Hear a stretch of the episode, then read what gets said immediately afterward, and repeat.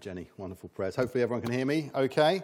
Um, my name is Andy. Welcome to uh, Sunday morning at Christ First. We're in Croxley Green, if you don't know, which is uh, on the outskirts of Watford. There's much controversy about whether that's how you want to describe it, but uh, it's great to have you with us, and hopefully, you're enjoying the service this morning. So, I'm Andy. I'm one of the elders and part of a wonderful uh, broad leadership team here at Christ First Watford's. Um, you know what? We, uh, and I include me in this, are pretty terrible at contextualization. Um, we've become masters of taking a lot of wisdom, uh, removing it from its context, diluting it down to something short and, and digestible. And that's the reality of where we are. We reduce things down to snippets and down to sound bites. Uh, if you can get my PowerPoint up, uh, Alex, I'll, I'll share a, a, little bit about this. So uh, I, blame, I blame part of this on, on these two guys. You know them well, I guess. You know, good old Fried, Friedhelm Hillebrand and uh, Bernard Ghillebaert, I guess that's pronounced. You know those guys, don't you? Anyone want to hazard a guess at what concept they put together in 1985? You can type in the chat. In fact, if you want to, if I can get Alex to monitor the chat. Anyone got any idea what these guys created or the concept they created in 1985 when they worked for good old GSM Corporation? Any, anything in the chat? No, no, no. Okay, well, um, uh, successfully tested in 1992 between Neil Papworth of the SEMA Group and Richard Jarvis of Vodafone. Any guesses what they invented now? Not mobile phones. Anything in the chat? It read Merry Christmas, is all it read when it was first received. Text. Yeah, well, who got it online?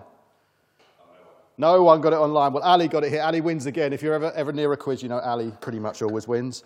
They invented text, uh, or they invented the concept of text that later on in 1992 was first sent, and all it said was Merry Christmas.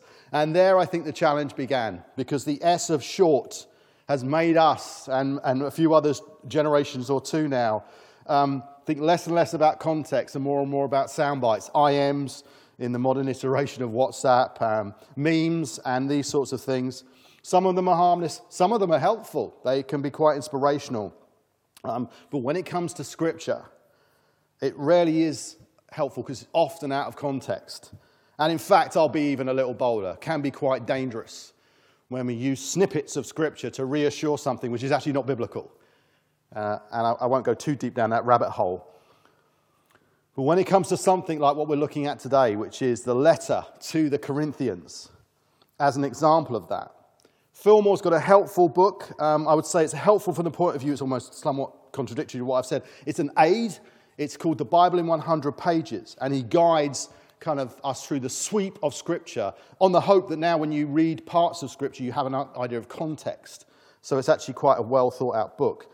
But it really is um, he says this of, if you look at your Bible, let me grab mine, about the last eighth of it, I can actually see from here as I flick down, maybe it's a little less than an eighth, but a sizable chunk, here we go, are the letters to the church. The letters, a lot written by Paul, but others too. And he says this uh, in his introduction to the letters. He says, Many people treat the gospel in the same way they treat a software agreement. They don't study it in detail. They simply scroll down to the bottom and absently minded click on I agree. You know this to be true, don't you? Who's read a software agreement? If you have, please get prayer. Um, but that's why 21 of the 27 books of the New Testament are letters written by the early Christian leaders to people like you and me. So the letters, like I say, mostly written by Paul, are to help Christians just like you and me as they walk in the way of Jesus. Um, critically, walking by the Spirit, we are carrying on the work of Jesus. Let me just raise this. I'm bending down too much. It's very important we think about this. We are carrying on the work of Jesus. He said in Scripture, Greater things than me you will do. When the Spirit comes to carry on his work and his ministry, we are the body of Christ here on earth to carry on his work because what he did was only what the Father willed, And what we are called to do equally is to do what the Father's will is. And I'm going to come back to that question in a bit about, well, what is God's will? It's always a, a question I think we can ask. But just to return back to my point of context, the danger of scriptures out of context is significance. If you, if you know it and you know the letter of 1 Corinthians, I can probably ask you, and don't worry if you don't, you know, we've got lots of mixture of people with experience of church and the Bible here today, but what is your favorite chapter of Paul's first letter to the Corinthians? I think likely most people would reply, if they knew it at least, were 1 Corinthians 13 which is the one read out at 50% of weddings about the way of love. I have to say, I've had, heard it read in context and it's brilliant, and out of context, and it's like, that's not what it's saying, that's not what it's doing. But it's that one, you know, love is patient, love is kind. That, that scripture is the one that gets read out at at least 50% of weddings, if not more. The other one that, and we'll look at, by the way, we're going to look at the way of love. We're going to look at that scripture next week. So don't uh, be disappointed if we don't touch it too much today. We want to talk about it in context, of course. But the next one, the other one that people might mention, especially people who've been around church for a while, would probably go for 1 Corinthians 12, which is the one we're going to look at today. It's usually entitled, if you get titles at the top of your sections of the Bible, Spiritual Gifts, and then One Body, Many Parts. That's usually the two sections of it as it's described.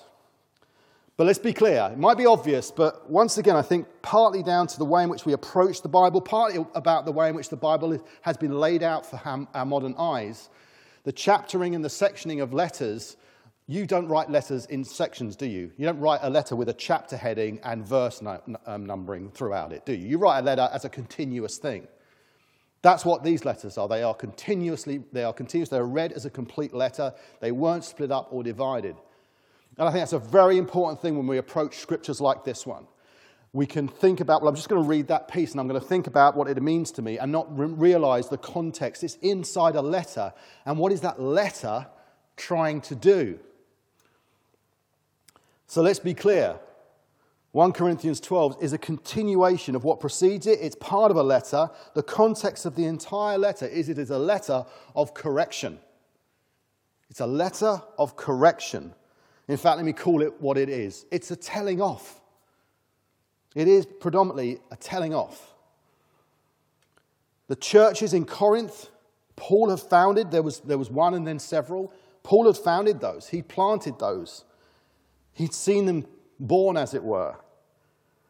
And he's a gracious, loving father towards this church. And like any good father, he's lovingly firm when correction is needed. No good father watches a wayward child go wayward and does nothing. They try and intervene, they are firm when is needed. My, uh, I, I, won't use the term because it's not very nice, but there's a, there's a resting type of face, shall we say. Uh, shall we say, yeah, uh, they know what I mean here. Uh, my, my, my kids tell me I have it, which is when I, when I rest my face, I go, this happens. I, I frown, something frowns. My brother's got the same.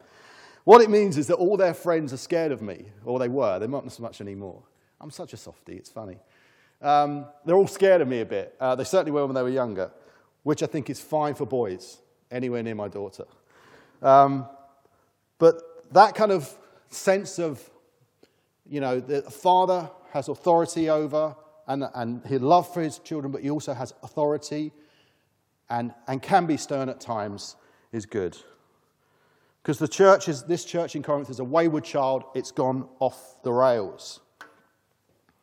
Just five sentences into the whole letter of 1 Corinthians, nine verses, five sentences, including a greeting, he says in 1 1, uh, sorry, 1 10 to 11, so the 10th verse, the sixth sentence, I, so he's done all the greetings, all the nice stuff, didn't do too long on that. I appeal to you, brothers, by the name of our Lord Jesus Christ, that all of you agree and that there is no divisions among you, but that you be united in the same mind and the same judgment. For it has been reported to me by Chloe's people that there is quarreling among you.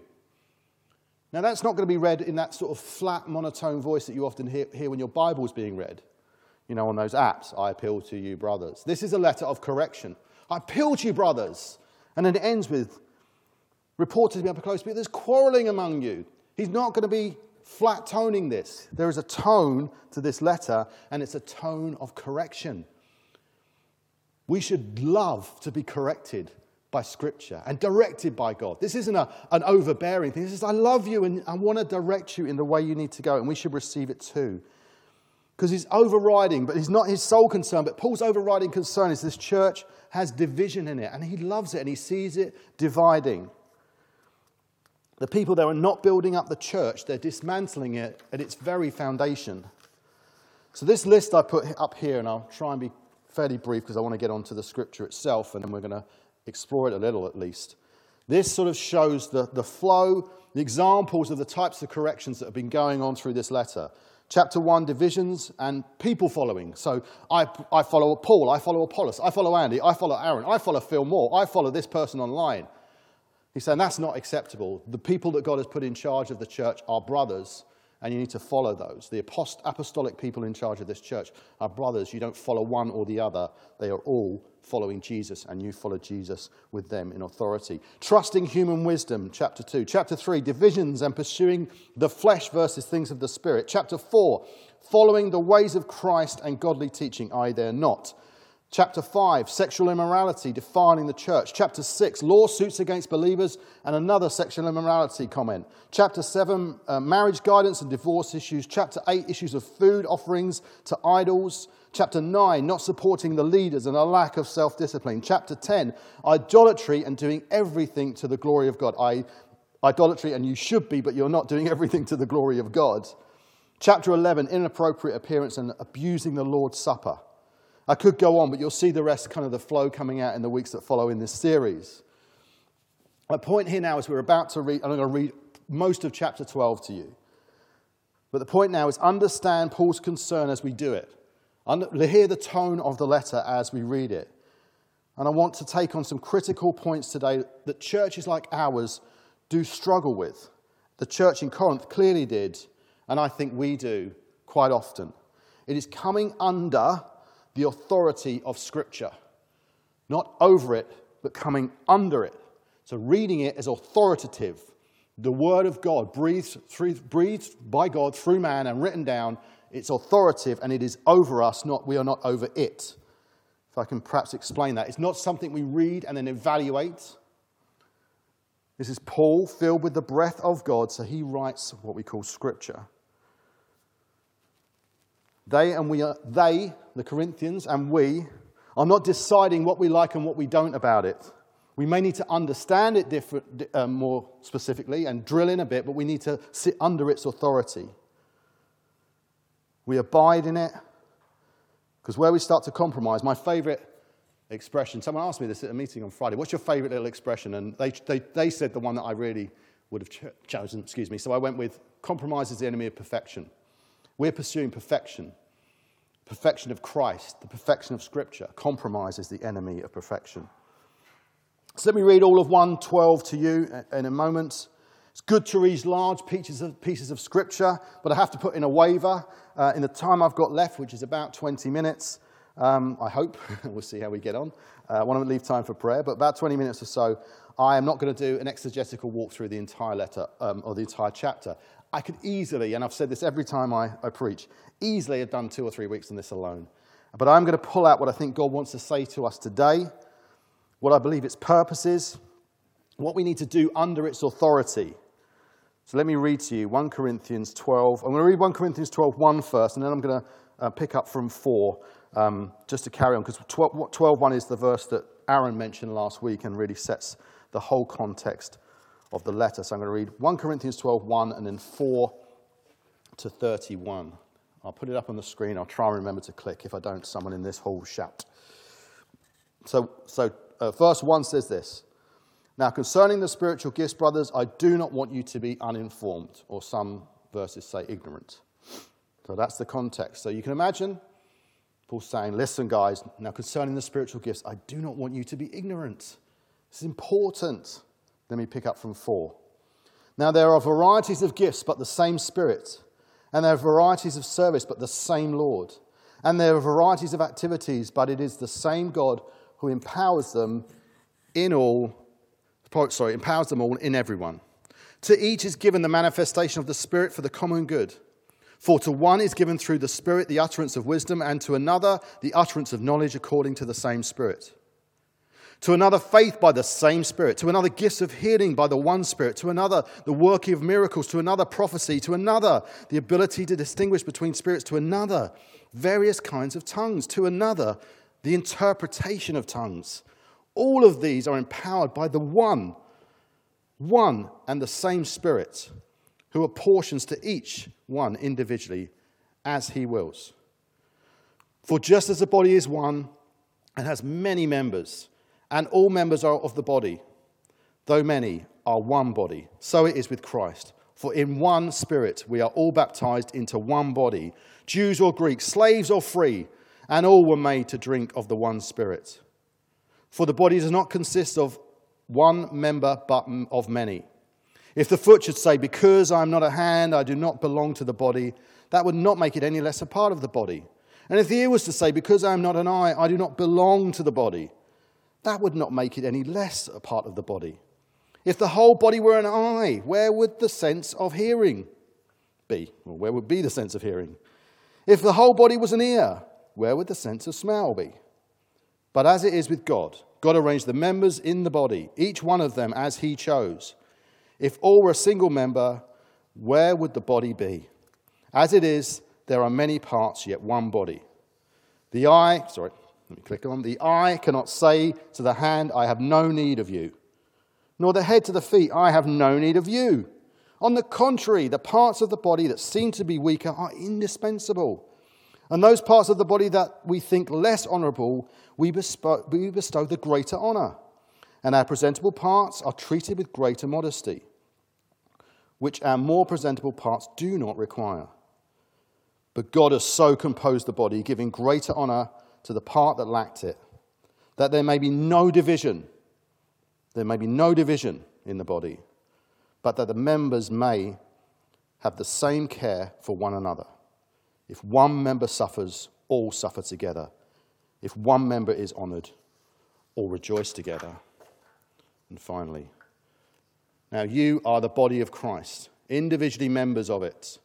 And God has appointed in the church first apostles, second prophets, third teachers, then miracles, then gifts of healing, helping, administration, and various kinds of tongues. Are all apostles? Are all prophets? Are all teachers? Do all work miracles? Do all possess gifts of healing? Do all speak with tongues? Do all interpret? But earnestly desire the higher gifts, and I will show you a still more excellent way. It's a big piece of scripture, and as I said, we could spend weeks on it.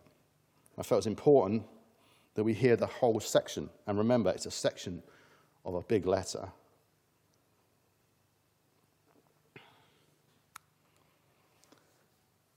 This is my son, Joel. He's the goalkeeper. You don't need the arrow necessarily, do you? That's Joel. He is uh, six foot ten now.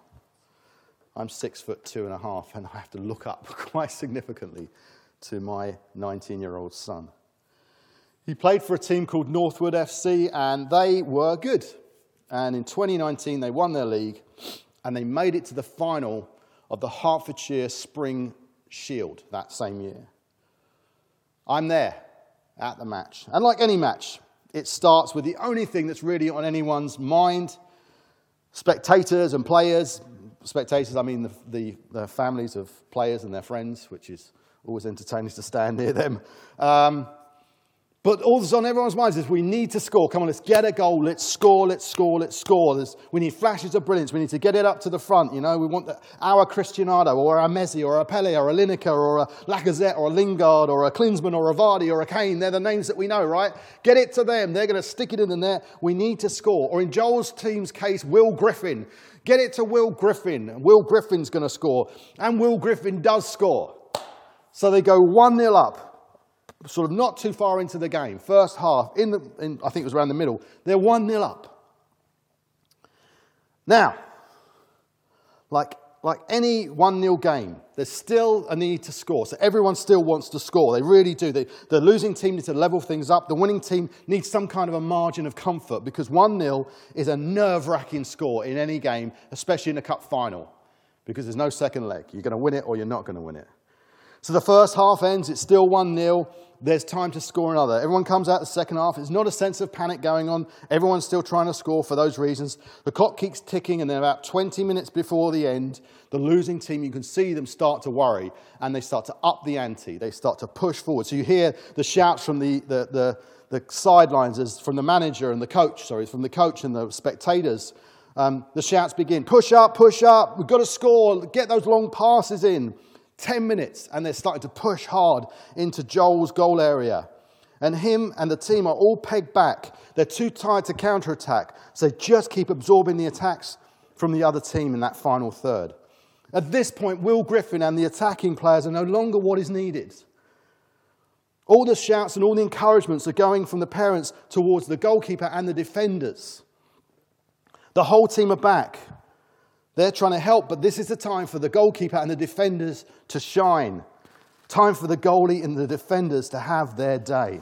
Every save was met by many cheers, like it was a goal. They were screaming when they got a clear shot and Joel would save it. They were shouting encouragements as defenders took the ball away from players who were pushing forward really hard to get where they were uh, towards the goal. Everything was like, yes, to defending moves.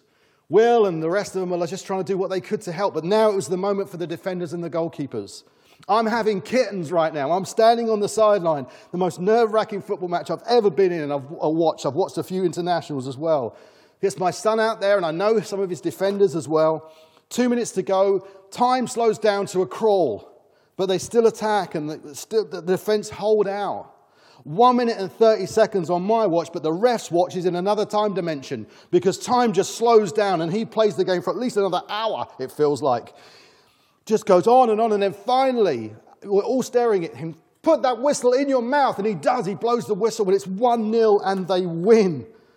Joel screams the scream of screams. I don't think I'll ever forget. I can't move on, by the way. Ah, oh, there we go. There, there's some winning. He screams from his goal mouth and he runs towards me like, yeah! And then runs off, and the defenders like get hugged by the crowd of players as they've won the match. This is a made up story, by the way. This is true, and every emotion I'm probably pegging with it is true. 1 Corinthians 12, 21 to 23. The eye cannot say to the hand, I have no need of you, nor again the head to the feet, I have no need of you. On the contrary, the parts of the body that seem to be weak are indispensable. And on those parts of the body that we think less honorable, we bestow greater honor. I use that football story because I believe it's what Paul's trying to communicate to a divided church. Paul sees two things for me in 1 Corinthians 12 that are critical to a group of people on mission together. And we are on mission together. We are on mission together. We're on Jesus' mission to reach the lost, to minister to the poor, and so on.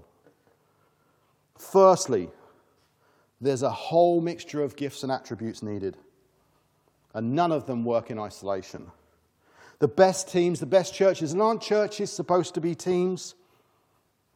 They're the ones where every role is honored, every gift valued, balanced, and operating in unity. Secondly, football teams only have one coach, one who directs and decides. When it doesn't do that, the team gets messed up when there is one who says, This is what we're doing. But that's just a human analogy of 90 minutes, right? That's just 90 minutes. I mean, they build towards it, they still have authority in the day, they play just for 90 minutes. In our case, it's a lifelong commission to share the gospel of God's love. And we have the one Spirit who decides who gets what, who gets what, when, and for how long. Again, reading from 1 Corinthians 12 For to one is given through the Spirit the utterance of wisdom, and to another the utterance of knowledge according to the same Spirit, to another faith by the same Spirit, to another gifts of healing by the one Spirit. You know, no one can claim a gift is their own, only the Spirit gives it. And Paul challenges the church because many of them are just trying to show off. Dare I say many of them are pursuing the most showy and flamboyant of the gifts for individual status. And that's what he sees. He sees them arguing amongst themselves. You don't have what I have. Oh, you got it too. Nice, huh? They thought only about what they wanted and not about what the church body needed. I want to say that again. They thought only about what they wanted and not what the church body needed to strengthen it, to build it up for the mission that it was called to, to carry on the work of Jesus. Because they were, as sadly and often is the case in our culture, individualistic. So I find Corinth an interesting study on individualism that is permeating into our culture. I'm sure you understand what I mean. They had lost their way, and Paul had seen it. They were divided, proud, not unified and humble. I want to read that line again. I think it's important. I feel God telling me, read it one more time, Andy. They only thought about what they wanted and not what the church body needed to strengthen it and build it up. The result for this church was they were becoming ineffective in their mission. They were a lopsided body. They pursued gifts that had made them disproportionately built in certain areas, and they were imbalanced. No longer what the Spirit willed, but what man had taken. You know, if you've got a church where we see a lot of words of knowledge being brought or prophecy being brought, and there's no wisdom, there's no discernment, there's no gift of discernment in the church, that can get out of control. These things have to be present. Discernment is a critical part of any church that wants to move in the gifts of the Spirit because you need to know, okay, what of that is of God, what of that is of man, what of that needs to be weighed, how do we position that? You see later in Scripture about weighing and interpretation coming under order and authority. Without that present, things can get so easily out of control. So that, what they were doing in Corinth was no longer the will of God, but what they had taken as man. And Paul had to remind them it's not based on their will. It says in the scripture, I've got it there at the bottom of the screen there in 11. All of these are empowered by the one and the same Spirit, who apportions to each one individually as he wills. The will of the Spirit is the will of God, the will of the Father. The Spirit is often defined actually as the breath of God. There's this great, I would recommend it if you, you enjoy sort of kind of books that are kind of fun to read with quite sort of deep messages. It wanders around theologically at times, but I still think it's a great book. This is by uh, Mike Pilavachi and Andy Croft, and it's called Everyday Supernatural. And it's written as a conversation between sort of, there's a, a narrative and then there's a conversation between, um, between Mike and Andy. And it's very funny and very well written. Um, and I, I, really enjoy. It's one you can actually pick up and sort of read pieces of. It's quite a big book, but it's, lot, it's about conversations they were having that they've captured. Very well put together, very funny. Uh, they share a story of a little girl, a true story of a little girl called Hannah, who was trying to light her, a fire with her father, whose name is Ants. I don't know why it's Ants. It might be a short version of Anthony. I don't know. But, but she's trying to light a fire with her father by blowing on those early embers. And they said she was blowing more dribble than air. But the fire lit. And Hannah turned around and declares, Look what I did, Daddy. And they say in the book, what Hannah didn't see was that while she was kneeling down, blowing wet raspberries at the fire, her daddy was crouching next to her. Every time she blew, he was taking a deep breath and blowing the fire from behind her. I like that example. That is an example of as we pursue the will of God, he kneels beside us and he blows his breath, his spirit into us. He does what we can only dribble. And I don't mean that disrespectfully, I mean by comparison to what God can do we're just blowing a dribble. And we are blowing, but when He comes beside us. So, what is the overriding will of God? Perhaps let me ask what is the ultimate motivation of God? The driving force that takes Jesus to the cross, and that we can be sure when we're trying to figure out God's, what God's will is, what His motivation is. Another good book, I'm just in book mode at this particular juncture. Terry Virgo, A Spirit Filled Church. Really good book. I'll, explain, I'll use it in a moment just to explain my last couple of points, and then we're going to have a time to respond. He says this repeatedly Jesus' heart of compassion is seen as the motivational trigger that releases his power. Matthew 14 14 says, When Jesus landed and saw a large crowd, he had compassion on them and healed their sick. The driving motivation of 1 Corinthians, it's specifically 12, and you're going to hear about it in the weeks to come, is love. God's love for his children, God's love for the church. And within that, there's a cry of his heart for unity. Signposted everywhere in chapter 12. It says, But earnestly desire the higher gifts. Sorry, signposted at the end of chapter 12, should I say, as well as everywhere. But particularly at the end, it says this But earnestly desire the higher gifts, and I will show you a still more excellent way. What follows? The way of love. Because love is God's motivation. That's why he gave his one and only Son because he so loved the world, to die for us, take our sins upon his shoulders. The church is described in Scripture as the Son's bride. He loved the Son. He's obviously going to love the bride of his Son. So I want to use this as a closing point, this book, a Spirit-filled, The Spirit-filled Church. As a reference, I want to point out two final things about misunderstanding of the gifts, but I want to be motivational, not just talk about misunderstanding. What constitutes great and higher gifts, and help us call out for more of the Spirit active in our church. One thing about this book is it doesn't spend anything like as much time as you'd think on the specific gifts. Where's the chapter on tongues? There is one, by the way, and we'll come to tongues later. But where's the chapter on wisdom? Where's the chapter? It's, it's not laid out like that at all. The bulk of it is about the everyday life of the church, in every aspect of the church where the Spirit needs to be, i.e., everywhere. It's a book about transformation. It's a book about how the word is preached. It's a book about how worship takes place. It's a book about how a spirit filled church is unified. It's a book about loving and encouragement. It's about being on mission. It's about being well led, being worshipful, all spirit filled. It's comprehensive about all the things that happen, which is really what the spirit filled church is. The words we see in 1 Corinthians 12 is interesting here. It kind of lays into this point a little bit. It helps correct us when we understand what it means when we read in Scripture about gifts. Like 1 Corinthians 12 1, it says, Now concerning the spiritual gifts, brothers, I don't want you to be uninformed. We know that one, we've read it a few times. But the word we read for gifts here, in the Greek, from that, chap, that particular verse there, is pneumaticon. basically means spiritual things. So, of the spiritual things, i.e., the broadest of categories, just things I don't want you to be unaware of or ignorant of. Spiritual things, it's Paul doesn't want us to be ignorant of. Spiritual things. So, what are things? Well, it's everything.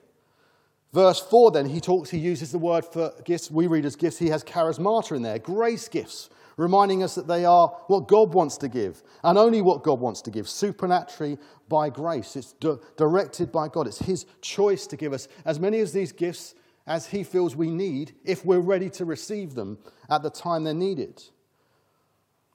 Verse 6, he uses the word energema or energema, meaning effects, the effects of the Spirit. And other ones, or workings. And in other parts, he uses diaconia, meaning ministries. And yet we just read gifts, gifts, gifts, gifts. My point is that while in, in Corinth, and now perhaps we, out of context, we hone in on the list of gifts, what Paul is telling them and he's telling us don't be ignorant. There's much more to it than the list. There's these things, these effects, these ministries. It's far reaching across the entire church. The Spirit affects every aspect of church life. It's not about one gift. It's not some game of spiritual top trumps where you're holding thinking, I've got no good one. The Spirit affects every aspect of church life. When they're all there, present, and they're changing because life is a changing thing, and the life of a church is a changing thing, and the life of society and culture, as we're experiencing now as we come out of lockdown, is a changing thing. What do you need right now in a balanced body, a fit body? a well body. I'm sure you can think of that. Through life, there are different times when you need different things in your body to get particular attention, to be helped, because you want to keep things in balance. To make my final point, then, to just one little thing about this book as well. It's dedicated to a guy called Nigel Ring. And most of you won't know who that is, but anyone who went anywhere near New Frontiers, especially during the Stoneleigh years, will know who Nigel Ring is but he's actually generally one of the most understated members of the team because Nigel Ring was the New Frontiers administrator. And the, what Terry writes in the book here I think, highlights this point. I can't move on again, Alex, is that? Uh, there we go. Highlights this point about who is he dedicating this book to? The administrator, the understated guy in the back. He says, For Nigel Ring, ever grateful to God for your friendship, loyalty, personal integrity, pursuit of excellence, phenomenal work rate, and so much more. Only God knows my profound indebtedness to you over these, year, these many years of partnership in the gospel.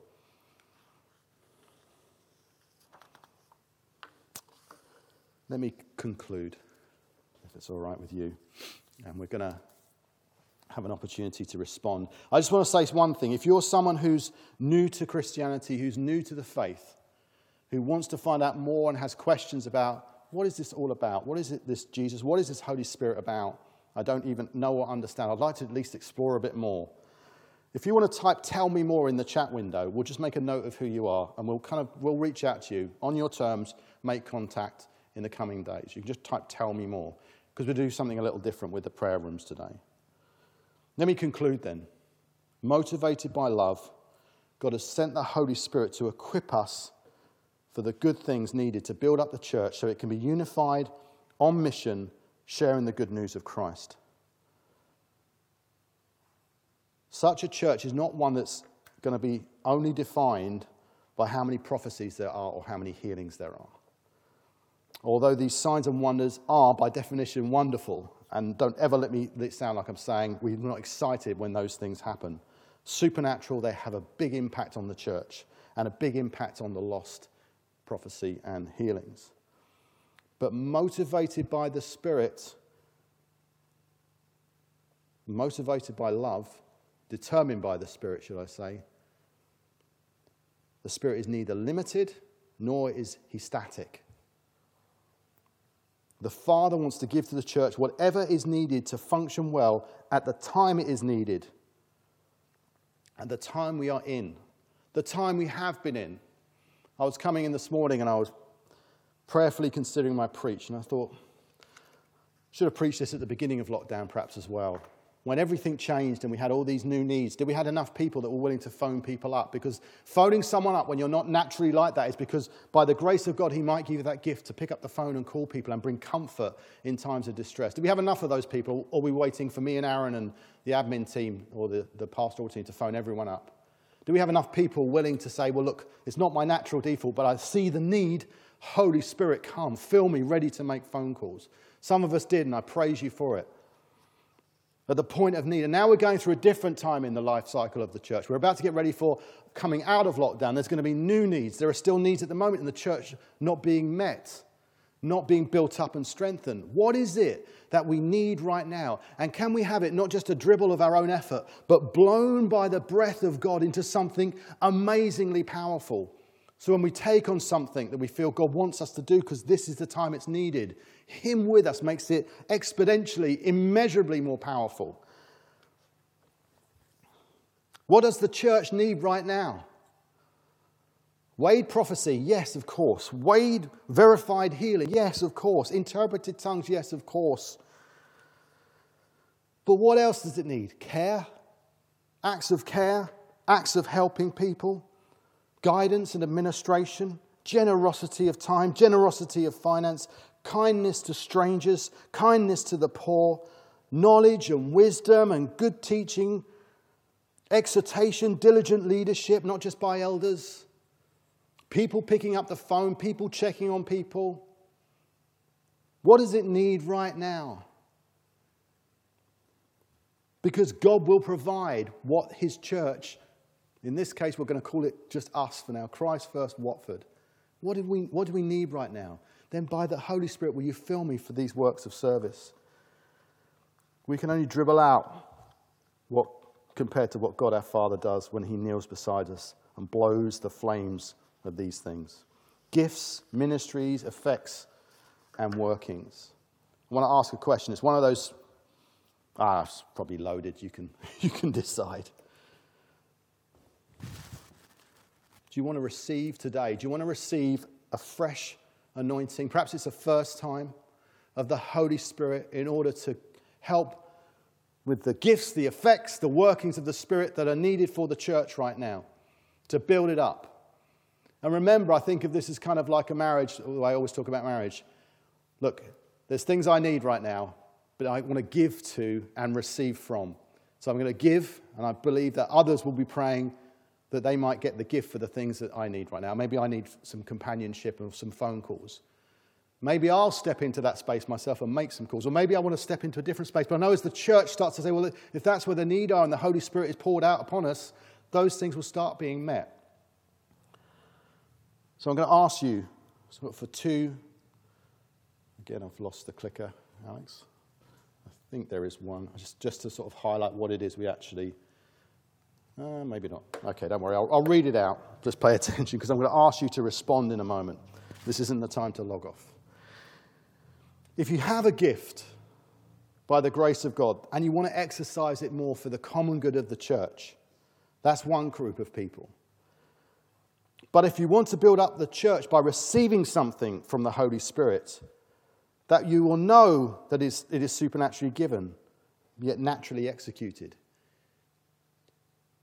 That you know, you'll know when God will lay something on your heart and equip you for it.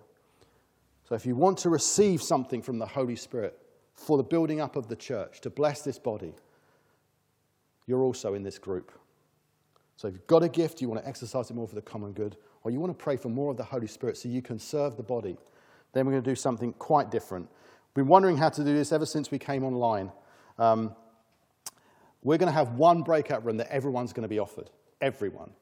I will be in that breakout room along with the prayer team. Um, so this is like the version of everyone stand up at the end of a meeting but we can't do that. So we're going to say, look, we're going to offer everyone the same breakout room and you in a minute, and you can choose to join us in there, and we are going to pray over everyone in that room. So it won't take long because we're not going to go through individual because we want to pray as a body for the body that gifts of the Holy Spirit would pour down upon us, and we would start to see people moving in new dimensions of the church life based on what's needed right now for this church in Watford in 2021.